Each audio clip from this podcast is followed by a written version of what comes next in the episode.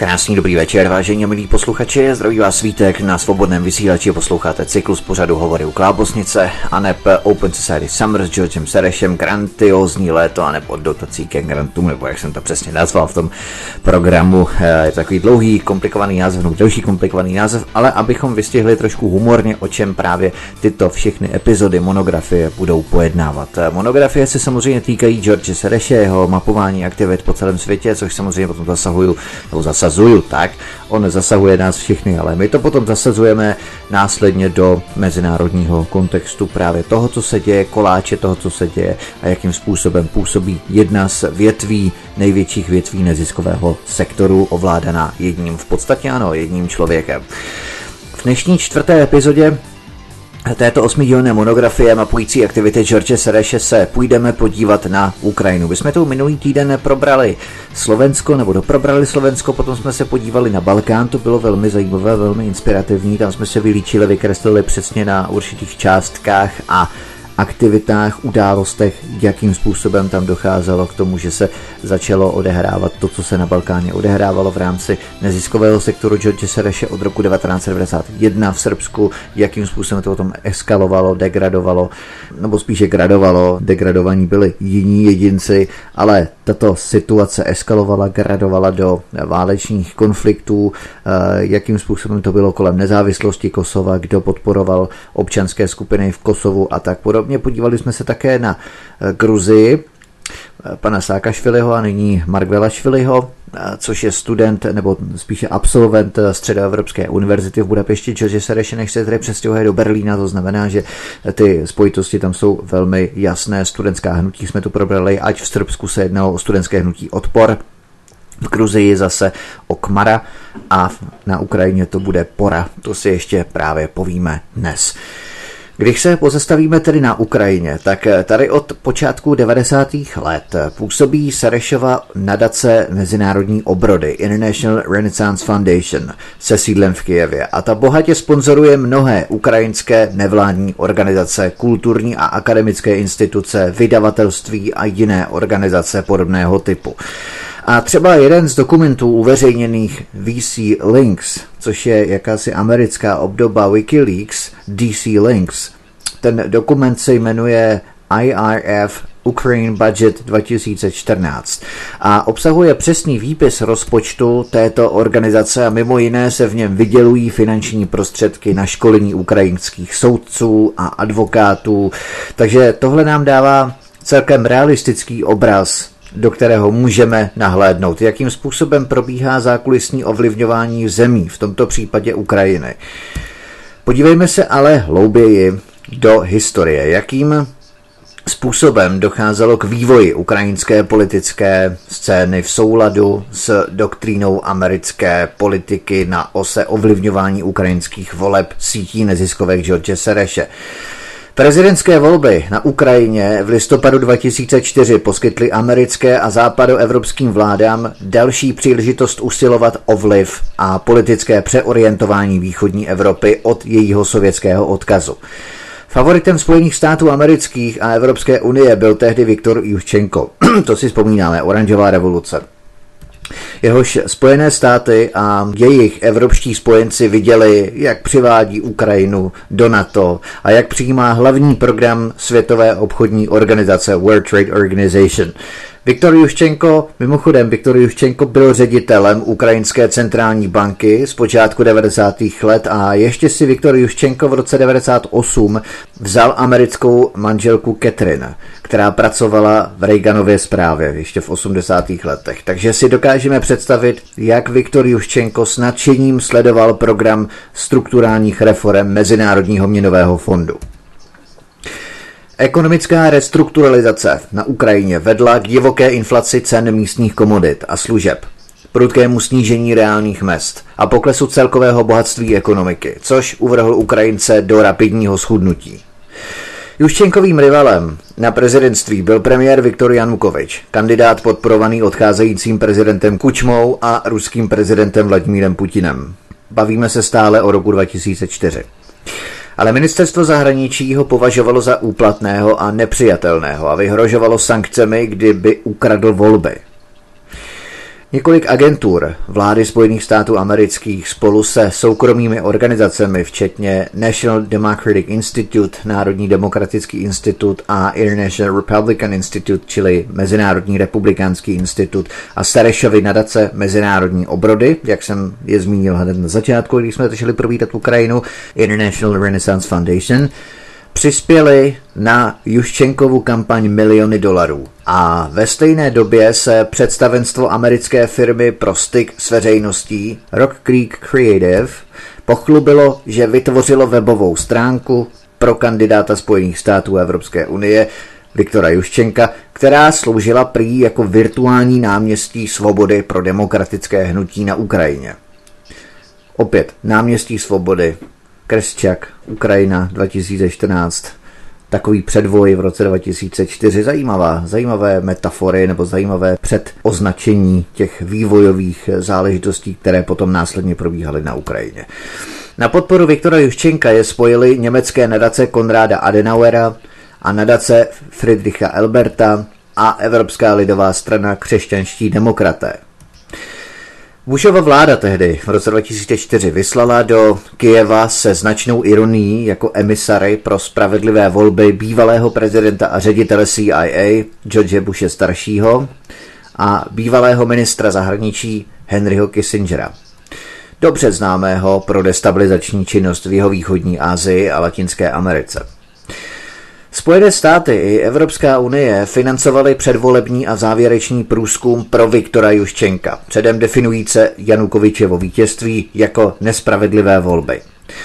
Americké advokátní združení American Bar Association ledově klidné nad tak zjevnou podujatostí případu napomáhalo školení ukrajinských soudců, včetně pěti soudců nejvyššího soudu na Ukrajině, kteří zvrátili výsledky listopadového hlasování a vyzvali k novým volbám.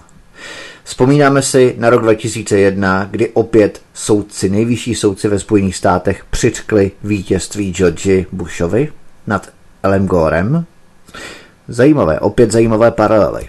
O tři roky později se totéž odehrávalo na Ukrajině. Opět s doporučením Spojených států amerických a nejvyšších soudců na Ukrajině, kteří byli vyškoleni. A stejně jako v Jugoslávii a v Gruzii Hybnou silou za západem podporovaným opozičním kandidátem Juščenkem na Ukrajině bylo západem placené studentské hnutí s názvem Pora. Skutečně nebylo tajemstvím, že vůdcové srbského odporu a gruzínského hnutí Kmara byli dosazeni, aby poskytli taktické školení aktivistům Pory na Ukrajině. Tedy gruzínské hnutí Kmara poskytlo taktické školení ukrajinskému hnutí Pora. Kmara v Gruzii Pora na Ukrajině, Odpor v Srbsku. Tři studentská aktivistická hnutí, která prováděla diverzní činnost, rozvratnou činnost úplně ve všech třech zemích stejnou, jako přes kopírák. A máme tu dále tři prominentní spolitizované nevládní organizace na Ukrajině. Mezinárodní středisko politických studií, oblastní školící středisko západní Ukrajiny a středisko pro politické a právní reformy – Tyto tři organizace byly viditelně napojeny na Viktora Juščenka. Podle Rona Paula, republikána ve sněmovně reprezentantů z Bushova domovského Texasu, to první středisko financoval George Sereš. Jednalo se o to Mezinárodní středisko politických studií. A obě další střediska potom financovala vláda Spojených států. Šlo o oblastní školící středisko západní Ukrajiny a středisko pro politické a právní reformy.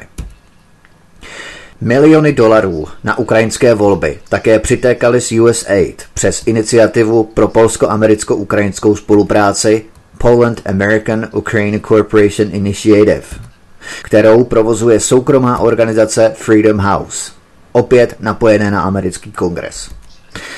Přímé spojnice této a četných dalších formálních politických reformních skupin na Viktora Juščenka jsou značně viditelné – Ačkoliv vláda Spojených států a nevládní organizace udělali spoustu rámusů kolem údajného volebního podvodu na Janukovičové straně, volební manipulace na Juščenkově nakloněné západní Ukrajině nebyly o nic méně nápadné.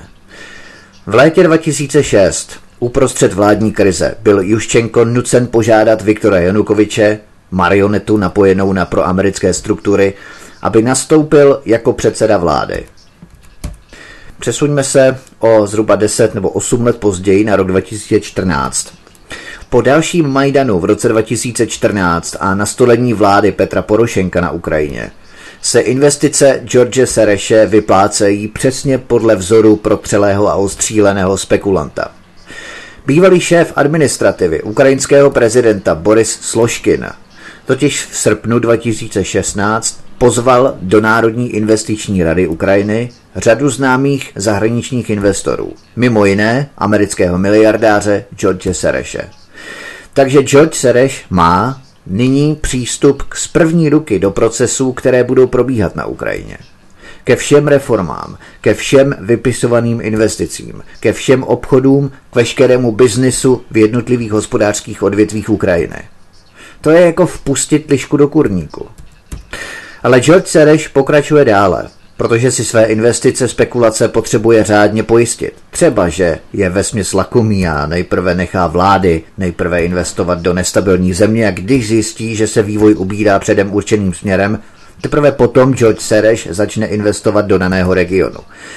Vezměme si například asociační dohodu Evropské unie s Ukrajinou, kdy se konalo v Holandsku referendum o této otázce 6. dubna 2016. A protože George Sereš vydatně investoval do Ukrajiny, potřeboval, aby se mu spekulace vyplatily a rozmnožily. Proto vyčlenil více než 200 tisíc euro na provedení agitační práce na podporu této ratifikace dohody Evropské unie s Ukrajinou. Dokonce zástupce holandské organizace Hlasujte za nizozemí, která vystupovala za ratifikaci smlouvy s Ukrajinou, Joshua Livestrong, oficiálně potvrdil, že obdržel peníze od Serešova fondu Open Society Foundation. No řekněte, nevyplatila se mu spekulace na Ukrajině, kterou jsem nyní přesně architektonicky popsal. Mimochodem skupina Kyberberkut v roce 2015 zveřejnila korespondenci George Sereše s ukrajinským premiérem Petrem Porošenkem a je to tedy síla. George Sereš ve svých dopisech tvrdil, že Spojené státy musí poskytnout Ukrajině smrtící zbraně a tajně trénovat ukrajinské vojáky v zahraničí, například na území Rumunska. Kromě toho by měli podle George Sereše americký generál Wesley Clark, známá to firma z Balkánu, a polský generál Valdemar Skřipčak pomoci Petru Porošenkovi najít způsob, jak obnovit bojeschopnost ukrajinské armády v podmínkách minských dohod. A kromě toho George Sereš v této korespondenci uvedl, že Evropská komise by podle jeho názoru měla věnovat Ukrajině každoročně jednu miliardu dolarů. George Sereš sice poskytl rozhovor pro rakouský denník Der Standard o tom, že by byl ochoten investovat jednu miliardu dolarů do ukrajinského hospodářství za podmínky, že západní země pohodou rozšířit sféru soukromých investic v této zemi – Jednoduše je ochoten investovat, ale pokud si bude jistý, že se tyto investice mnohonásobně vyplatí a vrátí. Což mají zajistit západní země, respektive Evropská unie, která má podle Sereše každoročně poskytnout Ukrajině jednu miliardu dolarů. Nebo na počátku roku 2015 George Sereš prohlásil, že Ukrajina potřebuje finanční pomoc západu ve výši 50 miliard dolarů. Rozumíte, podpora západu Tedy nejprve vlády Evropské unie a Spojených států amerických si budou pálit prsty, vysolí balík, protože si ostřílený a prohnaný spekulant George Sereš není jistý návratností těchto investic. Takže v případě neúspěchu by vykrváceli západní vlády, tedy my, nikoli George Sereš. Ale když je přeměna režimu dostatečně ustabilizovaná, teprve pak je George Sereš ochoten investovat. Hezké, že? Úlisný a sliský jako hadice od septiku. Ať to zacáluje někdo jiný. Ideálně západ, ověnčený žvásty o svobodě, o demokracii. George Sereš zůstane hezky v pozadí a skočí do procesu v okamžiku, kdy si je jistý návratností jeho investice. Kromě George Sereše na Ukrajině samozřejmě tvrdě operují americké neziskovky, vedle různých takzvaných chudožníků, jako Člověk v tísni a vedle Freedom House, který, jsem, který jsem zmínil. Na Ukrajině operují tvrdě americké organizace, například American Council of the United States, Atlantický výbor, mimochodem Atlantic Council, Atlantická rada, tato lobistická organizace se podílela na přípravě projektu TTIP, tedy projektu obchodní unie mezi Spojenými státy a Evropou, například Raid Sálech, člověk, který řídí operace britských bílých přilep v Sýrii, než je vypakovali, má vypěstované úzké vazby na saudsko-arabskou královskou rodinu. A tento Raid Sálech převzal medaily právě od této Atlantické rady. To, abychom věděli, co jsou zač, pokud jsme neposlouchali, no pokud nečteme třeba Aeronet a pokud jsme neposlouchali eh, americké think tanky a instituty, také dva nebo tři díly, eh, které jsem měl tady a popisoval jsem ty nejpřednější, nejzákladnější americké think tanky a instituty působící v České republice. Popisoval jsem tu masivní zbrojařské kontrakty západních zemí ze Saudskou Arábií, nebo firmu Carlyle Group s poradcem Georgem W. Bushem, do které mohutně investovala saudská rodina Bin Ládinů. Nyní americká Atlantická rada předává medaily člověku, který má úzké napojení na saudskou rodinu. Skládejme si ty věci do souvislostí. To přímo leží na chodníku. Jenom se pro ty informace sehnout a umět si je složit dohromady a pečlivě třídit. Členem Atlantické rady je například Matthew Barrows. A tato Atlantická rada je financovaná fondy bratří Rockefellerů. Rockefeller Brothers Fund. A tato Atlantická rada lobovala za dosazení Arzenie Jaceňuka do funkce bývalého premiéra Ukrajiny.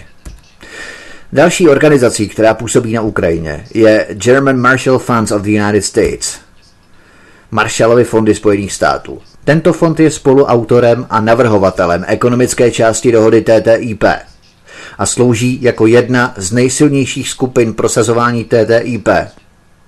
A velmi silně se aktivizuje právě na Ukrajině ve věci privatizace dolů a hutních závodů. A mimochodem jak Atlantická rada, tak i Marshallovy fondy sponzorují Český Pražský institut bezpečnostních studií Prague Security Studies Institute. Nezapomínejme na to. Dále na Ukrajině operuje nechválně známá National Endowment for Democracy, Národní nadace pro demokracii, financovaná americkým kongresem. Hovořil jsem o tom také obšírně v trojdílné sérii, ve které jsem mapoval americké think tanky, nadace a instituty v České republice. A Jenom abychom si prostě ty věci opět utřídili do souvislostí. Tedy projekt na Ukrajině, zajišťovaný a financovaný Národní nadací pro demokracii s přímým napojením na americký kongres, eh, tak si to ocitujeme třeba název projektu Rozvoj zručnosti nezávislých médií, organizace Polish Czech Slovak Solidarity Foundation, organizace Polské, České a Slovenské Solidarity. Vůbec jsem netušil o existenci takovéto organizace. A v podstatě jde o 20 mediálních praktikantů, nebo šlo o 20 mediálních praktikantů z Ukrajiny, kteří absolvovali studijní náštěvu v Polsku, prohlédli si vybrané televize, vybrané rádia, vybrané noviny, respektive nakladatelství a obeznámili se s prací, kterou tu jejich polští nezávislí kolegové vykonávali, aby těchto 20 ukrajinských mediálních praktikantů vidělo v praxi, jak se buduje evropská demokracie. Ten projekt proběhl v roce 2014 za 46 850 dolarů, zhruba 1 124 000 korun. Takto si budují správně myslící kádry, které učí, jak mají myslet, co si mají myslet a jak v souladu s tímto myšlením mají zpracovávat i ukrajinské veřejné mínění k tomu, aby byli takzvaně mediálně gramotní, jak se dnes říká. Aby si mysleli to, co si myslí i tito studenti, kteří budou do těch správných médií instalovaní. A pak teprve Ukrajina dosáhne té správné demokracie, protože Ukrajinci si sice můžou myslet, co chtějí, ale nejdříve jim to tito angažovaní studenti předem řeknou. A pokud se bude to myšlení Ukrajinců shodovat s myšlením těchto studentů, potom bude všechno tak, jak má být. A k tomu, aby si správně vybrali Ukrajinci ve volbách, ty správně myslící politiky, k tomu slouží další projekty. Mám tu třeba smlouvu organizace Transparency International Česká republika. Jednalo se o projekt Transparentnost financování politických stran v roce 2014. V tomto případě Česká státní pokladna zaplatila České Transparency International, aby hlídala financování politických stran na Ukrajině. Jednalo se o spolupráci s Transparency International Ukrajina, Egorov Street 17, Kirovohrad. Vidíme, jak se neziskovky vždy nahrnou do těch zemí, ve kterých vznikne určité mocenské vákum. Aby tam zasekli své drápy, zakořenili a uchopili mocenské ovlivňování, které budou držet v pevném stisku, úchopu, sevření. Na Ukrajině je to úplně nádherně vidět. Ukraine Renaissance Foundation, ukrajinská obrodná organizace George Sereše, Freedom House, Národní darce pro demokracii, Mezinárodní republikánský institut, Národní demokratický institut, Člověk v tísni, Atlantická rada, Marshallovy fondy a nebo Transparency International ČR. A mnoho, mnoho dalších, na to tu není čas. Stejně jako se to dělo v zemích bývalé Jugoslávie. Úplně stejný proces se odehrává i na Ukrajině, dochází k oslabení lokálních pronárodních vlád, struktur, které je vytlačované nadnárodními skupinami globalizovaných kosmopolitních, multikulturních, neoliberálních struktur, sítě elit a i hned do bývalé Jugoslávie, stejně jako na Ukrajinu, byly vrženy masivní finanční prostředky těchto systémových nadnárodních neziskovek s tímtež cílem v souladu s danými globalizovanými směry. Úplně nádherně krásně průhledné procesy jako přes kopírák. A samozřejmě Mezinárodní měnový fond Evropské unie Rozvojová banka, Světová banka, my vám půjčíme na rozvoj, zadlužte se u nás na 100 na 200 let dopředu a už je mají geniálně záčkované. Vzpomínáme si, jak jsem mluvil o hospodářství bývalé Jugoslávii a neziskovkách, které tu začaly operovat. A v souvislosti s NATO stačí se podívat na instalované figury, které předem absolvovaly americké školení a měly jasné zadání. Bývalý dánský premiér Anders Fogh Rasmussen absolvoval americký vládní program International Visitors Leadership v roce 1982. Osoby, které absolvovaly tento program, jsem rozebíral na svobodném vysílači ve stejnojmeném pořadu, mimochodem. Mělo to tuším dva díly, ano, dva díly to mělo. A poté se stal Anders Fox Rasmussen generálním tajemníkem NATO. A nakonec se Anders Fox Rasmussen stal poradcem ukrajinského prezidenta Petra Porošenka, aby dohlédl na restrukturalizaci ukrajinské armády, aby byla transformovaná pro vstup do NATO. Stačí sledovat personální obsazování klíčových pozic a lecos se nám složí dohromady. Vyvstanou křišťálové vazby a souvislosti. Není třeba vyvíjet a rozvíjet nějaké dlouhosáhlé, mnohovrstvé, komplikované analýzy, já nevím co všechno. Tam stačí opravdu si vykreslit personální vazby, propojení a člověku to docvakne. To je úplně nejlepší postupovat na money trail, to znamená stopa peněz a stopa osob. To je úplně nejlepší a to nás oprostí od jakýchkoliv náznaků anebo sklouzávání k určitým mlhavým teoriím, které nemůžeme potvrdit, nemůžeme doložit. Ta personální propojení to je úplně geniální možnost, jakým způsobem si tyto vazby vykreslovat. Na svobodném vysílači CS posloucháte osmidílnou monografii mapující aktivity George Sereše s postupem po vybraných zemích, které následně spojují a zasazují do rámce mezinárodního kontextu architektonických struktur sítě jeho neziskovek, nadací a organizací, které ovlivňují řízení politických procesů po celém světě. Na svobodném vysílači CS posloucháte osmidílnou monografii mapující aktivity George Sereše s postupem po vybraných zemích, které následně spojují a zasazují do rámce rámce mezinárodního kontextu sítě jeho neziskovek, které ovlivňují řízení politických procesů po celém světě. Informace o Ukrajině je samozřejmě třeba pečlivě monitorovat a filtrovat na evropských médiích tak, aby se na Ukrajině informovalo v souladu s přáním podporovatelů kijevské vlády Petra Porošenka, aby náhodou lidé nezačali sympatizovat s východními republikami, Luhenskem a Doněckem. Proto tu opět máme National Endowment for Democracy, Národní nadaci pro demokracii, napojené na americký kongres a projekt s názvem Monitoring dezinformace v evropském mediálním prostoru. Organizace Globsec a v tomto projektu se podporuje vědomí o manipulacích a dezinformacích nezávislých médií. Tato organizace Globsec samozřejmě z hrazeného fondu National Endowment for Democracy, Národní nadace pro demokracii, této organizace napojené na americký kongres, tak eh, tento Globsec sledoval média na Slovensku, v Maďarsku a v České republice, aby identifikoval a zveřejnil úmyslné dezinformace. A v působení proti těmto dezinformacím Globsec analyzoval a distribuoval objektivní rozbor pokračujícího ruského konfliktu a alternativní ruské narratizmy. Slyšíte dobře, alternativní ruské narratizmy. to je neuvěřitelné. Obrázek si můžeme utvořit sami. Projekt proběhl v roce 2015 za 69 492 dolarů. To znamená zhruba 1 667 000 korun českých. Tato organizace Globsec prováděla hned dvakrát úplně tentýž projekt, znovu o rok později, čili v roce 2016, první projekt za 22 582 dolarů, 542 tisíce korun zhruba a druhý za 72 936 dolarů, 1 750 tisíc korun. To se ale netýká pouze prostoru zemí V4, ale i západní Evropy. Ocitujme si projekt, který George Sereš, nebo kterým George Sereš ovlivňoval veřejné mínění právě v Holandsku, které jsem zmínil.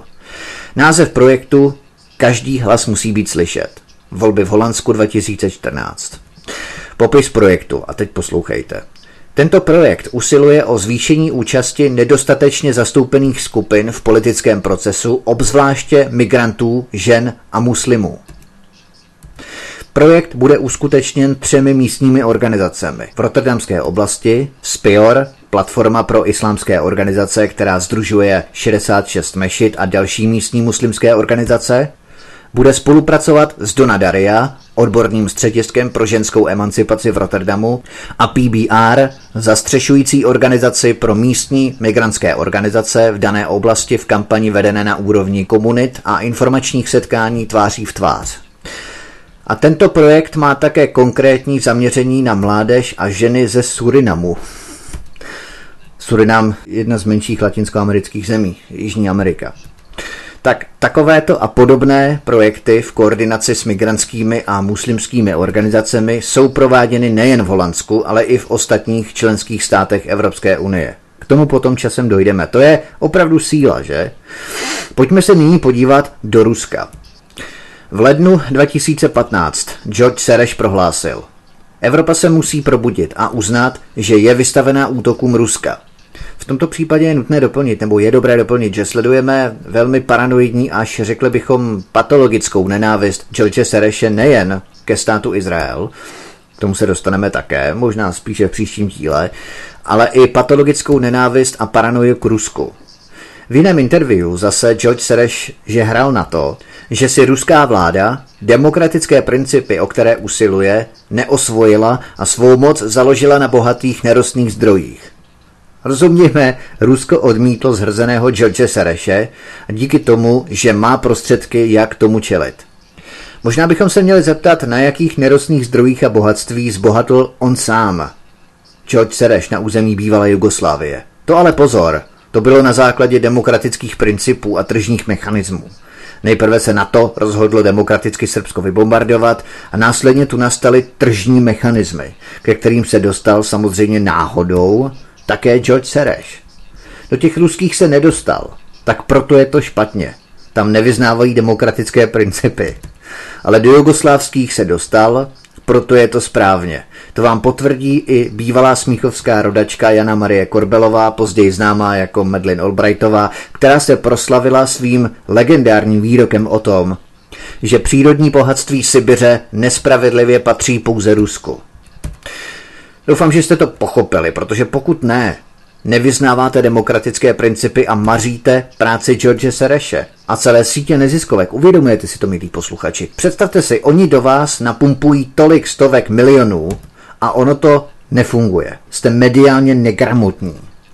Já nebudu zprostý, ale to jednoho skutečně nasere, že? Stejně třeba jako v Bělorusku, kde Musel George Sereš zavřít krám, zavřít kancelář místní Open Society Foundation, protože Lukašenkův režim začal trestní stíhání vůči několika představitelům a udělil pokuty ve výši 3 milionů dolarů. Běloruská pobočka Open Society Foundations od roku 1994 v Bělorusku utratila přes 13 milionů dolarů a nakonec musel zavřít krám. Proto se stal Lukašenko démonem v západních médiích. Referoval o tom třeba Judith Miller v New York Times ohledně George Sereše v Bělorusku a tak dále. Ale pojďme se podrobně podívat na Rusko. V prvním pilotním díle této osmidílné série monografie mapující aktivity George Sereše jsem prozradil, že George Sereš ještě dlouhá desetiletí zpět, kromě polské solidarity například Adama Michnika a československé charty 77, finančně podporoval také sovětského fyzika Andreje Dmitrijeviče Sacharova. Hovořil jsem tady o režimech, které prošly zvraty a turbulencemi za mohutné asistence a přispění sítí neziskovek napojených na finanční fondy a zdroje George Sereše. A Ruská federace samozřejmě tohle všechno velmi pečlivě sledovala a bedlivě vyhodnocovala. A nakonec přistoupila k jedinému možnému řešení, k jedinému možnému kroku. V roce 2015 samotná Ruská federace činnost Cerešových organizací na svém území zakázala a mluvčí generálního ruského prokurátora Marina Gridněva uvedla, že bylo zjištěno, že aktivita Open Society Foundations a nadací Open Society Institute vyvíjí aktivity, které ohrožují základy ruského ústavního systému a bezpečnost státu. Takže Rusko včas rozpoznalo toto hrozící nebezpečí a učinilo ráznou přítrž, podobně jako Viktor Orbán v Maďarsku. Jenže tuto tvrdou přísnou novelu obcházejí sami představitelé neziskovek v Rusku, kdy si třeba jednatel ruské neziskovky vezme půjčku na západě v západní bance, kterou garantuje americká neziskovka a dotyčný jednatel ruské neziskovky obdrží mezinárodní platební kartu Visa nebo Mastercard a přes tu kartu potom čerpá v Rusku úvěr svým jménem. A tyhle úvěrové peníze potom jako fyzická osoba poskytuje své ruské neziskovce jako vklad. Nejedná se tedy o půjčku v tom pravém slova smyslu, ale o dluh. A tento dluh splácí jako fyzická osoba dané neziskovce v Rusku. To znamená, jsou tu nástroje a mechanismy, jakým způsobem tohle obcházet v Rusku. A také bychom neměli zapomínat na opoziční list Jakutský večerník. To je taky další docela zajímavá samostatná kapitola, protože Jakutský večerník mezi lety 2003 až 2014 přijímal soustavnou podporu od americké rozvojové agentury USAID pod křídlem jiné americké neziskové organizace s názvem Eurasia Foundations, Eurasia Foundations. A členové redakce Jakutského večerníku si na západě nabrali tyto úvěry, dluhy a tato americká neziskovka Eurasia Foundations v Rusku provozuje program s názvem Russian Independent Print Media Program, který ovládá desítky novin a serverů v celkem 66 městech a regionech Ruské federace. Tedy, abychom si to zrekapitulovali. Russian Independent Print Media Program financuje Eurasia Foundations, tato obří mezinárodní neziskovka, a touto cestou mají vliv na tvorbu veřejného opozičního mínění v Rusku. Tato Eurasia Foundations je skutečně první liga těch top amerických elit. Najdeme tu například Medlin Albrightovou, stará známá, a stará známá doslova. Už jsme se o ní zmínili jako ministrině zahraničních věcí Spojených států, která stála u zrodu ICTY, což byl Mezinárodní soudní tribunál pro bývalou Jugoslávii. Mimochodem, taková informace, která zůstala možná mnohým z nás nepovšimnutá v souvislosti s kauzou litium, strategickým partnerem Janečkovi Cínovecké deponie měla údajně být Albright Stonebridge Group, patřící Medlin Albrightové, která si mapovala prostor, protože Janeček sám neměl dostatečný kapitál, kterým by pokryl samotnou povrchovou těžbu hlušiny na Cínovci. Mimochodem, Medlin Albrightová je rovněž členkou Rockefellerova výboru zahraničních vztahů Council on Foreign Relations a objevilý člen Rockefellerovy trilaterální komise a rovněž člen tohoto stejného výboru zahraničních vztahů Zbigněv Břežinský. V Eurasia Foundations figuruje třeba také bývalý personální šéf Reaganovy administrativy James Baker. Vzpomínáme si na Catherine, manželku Viktora Juščenka, který byl propagovaný západem v Ukrajině, která také sloužila v Reaganově administrativě. Opět, skládejme si to všechno dohromady. Pak třeba Matthew Barrow, z toho jsem tu zmínil, z ostře protiruského atlantického výboru, Atlantic Council, Například Raid Sálech, člověk, který řídí operace britských bílých přilep v Sýrii, než se zdekovali ze Sýrie, má vypěstované úzké vazby na saudsko-arabskou královskou rodinu a tento Raid Sálech převzal medaily právě od této Atlantické rady. Mimochodem tato lobistická organizace Atlantic Council se podílela na přípravě projektu TTIP, tedy projektu obchodní unie mezi Spojenými státy a Evropou. A také lobovala za dosazení Arzenia Jaceňuka do funkce bývalého ukrajinského premiéra. Jejím členem je například Matthew Barrows a je financovaná fondy bratří Rockefellerů, Rockefeller Brothers Funds. Pak v této Eurasia Foundations figuruje třeba William Courtney, ředitel firmy strategických studií Rand Corporation. Také jsou zajímaví sponzoři Eurasia Foundations, což je samozřejmě Evropská unie, pak finská ambasáda, ministerstvo zahraničí Finska, Dánska, Norska a Nizozemska a tak dále a tak dále. Ruská generální prokuratura vypracovala seznam nevládních organizací, kam byly zařazeny nadace, které nemohou být nadále akceptovány na území Ruské federace, protože představují hrozbu pro základy ústavního uspořádání Ruské federace a bezpečnost samotného státu.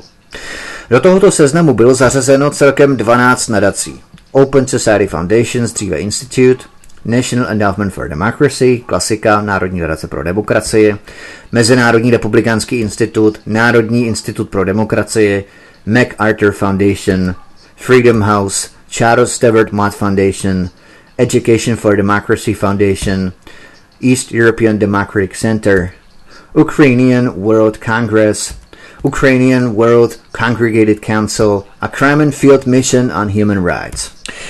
Na svobodném vysílači CS posloucháte osmidílnou monografii mapující aktivity George Sereše s postupem po vybraných zemích, které následně spojují a zasazují do rámce mezinárodního kontextu architektonických struktur sítě jeho neziskovek, nadací a organizací, které ovlivňují řízení politických procesů po celém světě. Na svobodném vysílači CS posloucháte osmidílnou monografii mapující aktivity George Sereše s postupem po vybraných zemích, které následně spojují a zasazují do rámce rámce mezinárodního kontextu sítě jeho neziskovek, které ovlivňují řízení politických procesů po celém světě. Západ a zejména Spojené státy americké opakovaně obvinují Rusko z vněšování do voleb, případně podpory určitých kandidátů. Zejména Donald Trump v roce 2016. Pojďme se ale podívat, že je to přesně naopak. A jak se Západ, tak Spojené státy americké vměšovaly do ruské politiky už od dob Borise Jelcina. Spojené státy americké pomohly financovat volební kampaň Borise Jelcina v roce 96 14 miliardami dolarů v půjčkách. Tehdejší německý kancléř Helmut Kohl přislíbil dalších 2,7 miliard dolarů a tehdejší francouzský premiér Alan Juppé přispěl Borisu Jelcinovi 392 miliony dolarů, vyplacených výhradně do ruské státní pokladny. V Jelcinově kampani pracovali utajeně američtí poradci George Gordon, Joe Shamate a Richard Dressner, kteří předtím operovali společně v guvernérské kampani Pete Wilsona v Kalifornii mimochodem. V rámci PR Borise Jelcina tito američtí poradci spolupracovali s člověkem jménem Stephen Moore – americký specialista na styk s veřejností a firma Video International, která produkovala reklamy v ruské televizi. A jeden z těchto tří amerických poradců v kampani Borise Jelcina, Richard Dressner, byl předtím obchodním partnerem kalifornského guvernéra Dicka Morrise a poradcem v někdejší guvernérské kampani Billa Clintona. Kalifornský guvernér Dick Morris byl dokonce Clintonovým hlavním politickým poradcem a ještě předtím pracoval pro konzervativní jižanské senátory Trenta Lota a Jesseho Helmse. A mimochodem Jesse Helms byl spoluautorem Helms-Bartonova zákona o blokádě Kuby. A tento jižanský senátor Jesse Helms fungoval jako styčná osoba mezi Billem Clintonem a kalifornským guvernérem Dickem Morrisem. Jehož obchodním partnerem byl Richard Dressner, jeden z amerických poradců Jelcinovy volební kampaně. A druzí dva američtí poradci v Jelcinově kampani byli George Gordon a Joe Shamate. Byly to naprosto těsné, úzké vazby mezi americkými poradci v Moskvě, s přímým napojením na prezidenta Billa Clintona, kdy se tito podíleli na volební kampani Borise Jelcina. Mimochodem personál té firmy Video International, která produkovala reklamy v ruské televizi nebo v ruských médiích na podporu Borise Jelcina, tak personál této firmy byl proškolený americkou propagační společností Ogilvy and Matter, což je část celosvětového propagačního inzertního seskupení WPP.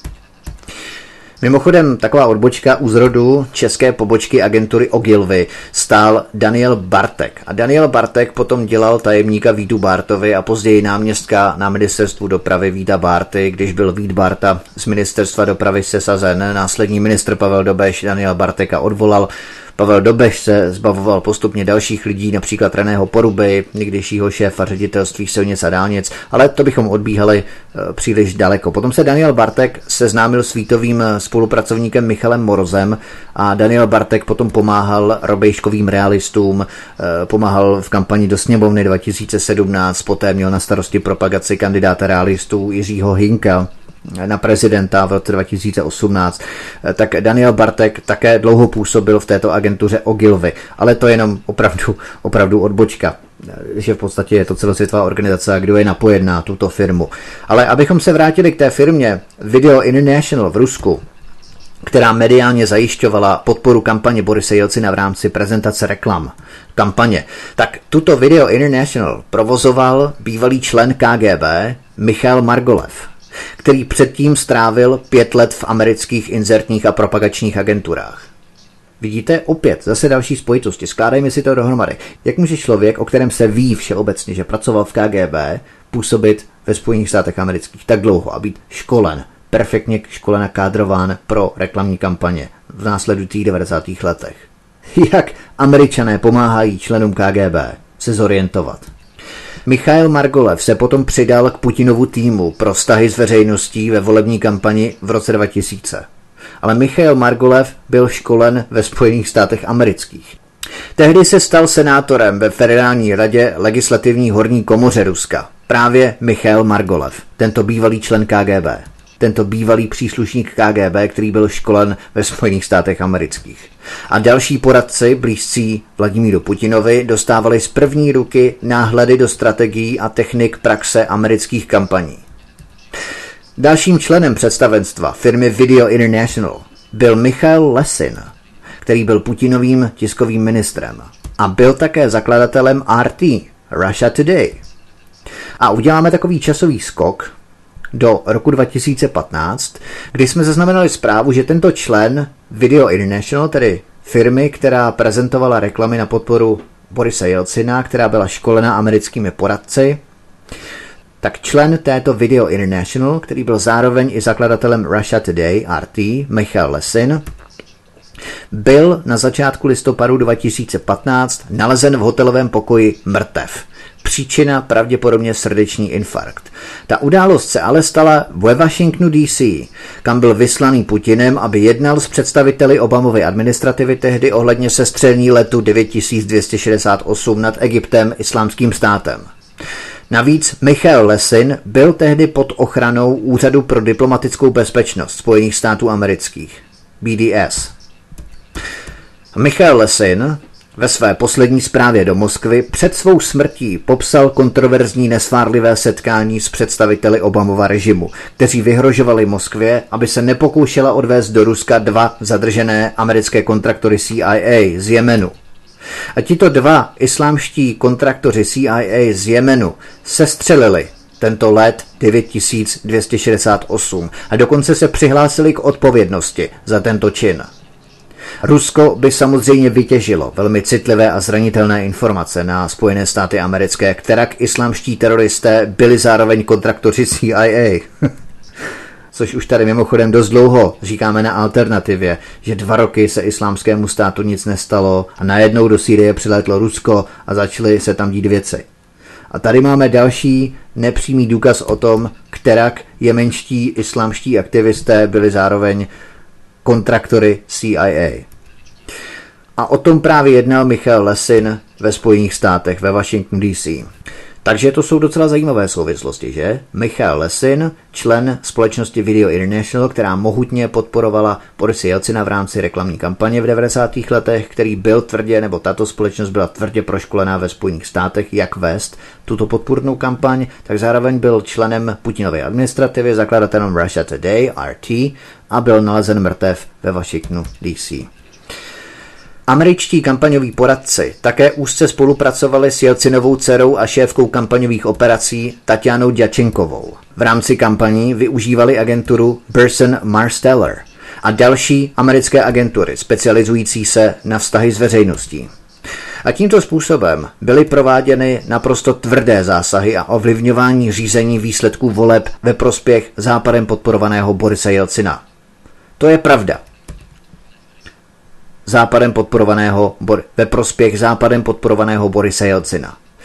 Toto je pravda o ovlivňování ruských voleb západními mocnostmi. Zatímco se hystericky vřeští o ruském strašidle, které má zasahovat do západních voleb, tak přesně to a mnohem více prováděl Západ tak, jak jsme si to popsali nyní. Tak, dáme si písničku a za chvíli se podíváme do Velké Británie. Posloucháte svobodný vysílač od mikrofonu a zdraví Vítek, posloucháte osmidílnou monografii mapující aktivity George Sereše. Na svobodném vysílači CS posloucháte osmidílnou monografii mapující aktivity George Sereše s postupem po vybraných zemích, které následně spojují a zasazují do rámce mezinárodního kontextu architektonických struktur sítě jeho neziskovek, nadací a organizací, které ovlivňují řízení politických procesů po celém světě. A jak jsem před písničkou slíbil, půjdeme se podívat do Velké Británie. Ukázali jsme si události na Balkáně, tedy v Srbsku, Bosně a Hercegovině, v Kosovu, Makedonii, ale také v Gruzii nebo na Ukrajině a v Ruské federaci. Tyto všechny takzvané revoluce, nazvěme to spíše řízené změny režimu, vykazují společné jednotné rysy, příznaky, kterých si nelze nepovšimnout. Občanské nepokoje, zpravidla iniciované z akademických kruhů, studentské nepokoje, jednotná mediální image, všímejme si těch společných univerzálních znaků, jednotná mediální image, kdy nám západní média ukážou, kdo je ten hodný a kdo ten zlý. Mimochodem, to je také vtipné, jak v případě krimigrantů do nás pumpují, že nemáme generalizovat, paušalizovat, ze všeobecňovat, že ne všichni krimigranti jsou zlí, ale když se jedná o nepohodlný režim, tak najednou ten celý nepohodlný režim je zlý, hnusný, ošklivý. Tady generalizování, paušalizování, ze všeobecňování nevadí. To je také vtipné, že? A dále tu máme, všimněte si, jednotné terminologie. Newspeak neziskovek, občanská společnost, lidská práva, menšiny. To jsou narratizmy, které se opakují a jsou používané jako byč k legitimizaci svržení nepohodlných režimů.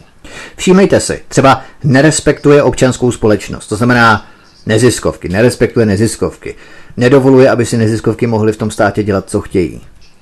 Pošlapává lidská práva, což znamená, že si nenechá online v přímém přenose svrhnout vládu od studentských hnutí, kde si z ulice, ponoukaných k této aktivitě. Prostě vymáhá demokratické procesy voleb. Nechce je přenést do pouličních demonstrací, nepokojů. A dál třeba neuznává menšiny. To je také jednotný narratismus těchto průvodních jevů překladu nepadá domdlob před homosexuály, cikány, muslimy. Všímejte si této rétoriky, která je používaná vůči nepohodlným režimům, vždy jako přes kopírák. Proč? Protože právě tyto neziskovky, které používají tyto jednotné univerzální narrativy, tuto rétoriku, pak honem rychle naskáčou do těchto států, když se jim dílo podaří dokončit a nepohodlný režim svrhnout. Tady krásně vidíme přímé propojení s agendou neziskovek ke svržení nepohodlného režimu a následným působením těchto neziskovek v zemích, odkud byl díky jejich synchronizovanému postupu, vojenské disciplíny, retorické kázni, řekněme, dokola drilovaných, opakovaných narrativech, tento nepohodlný režim vypuzen, svržen, odstraněn.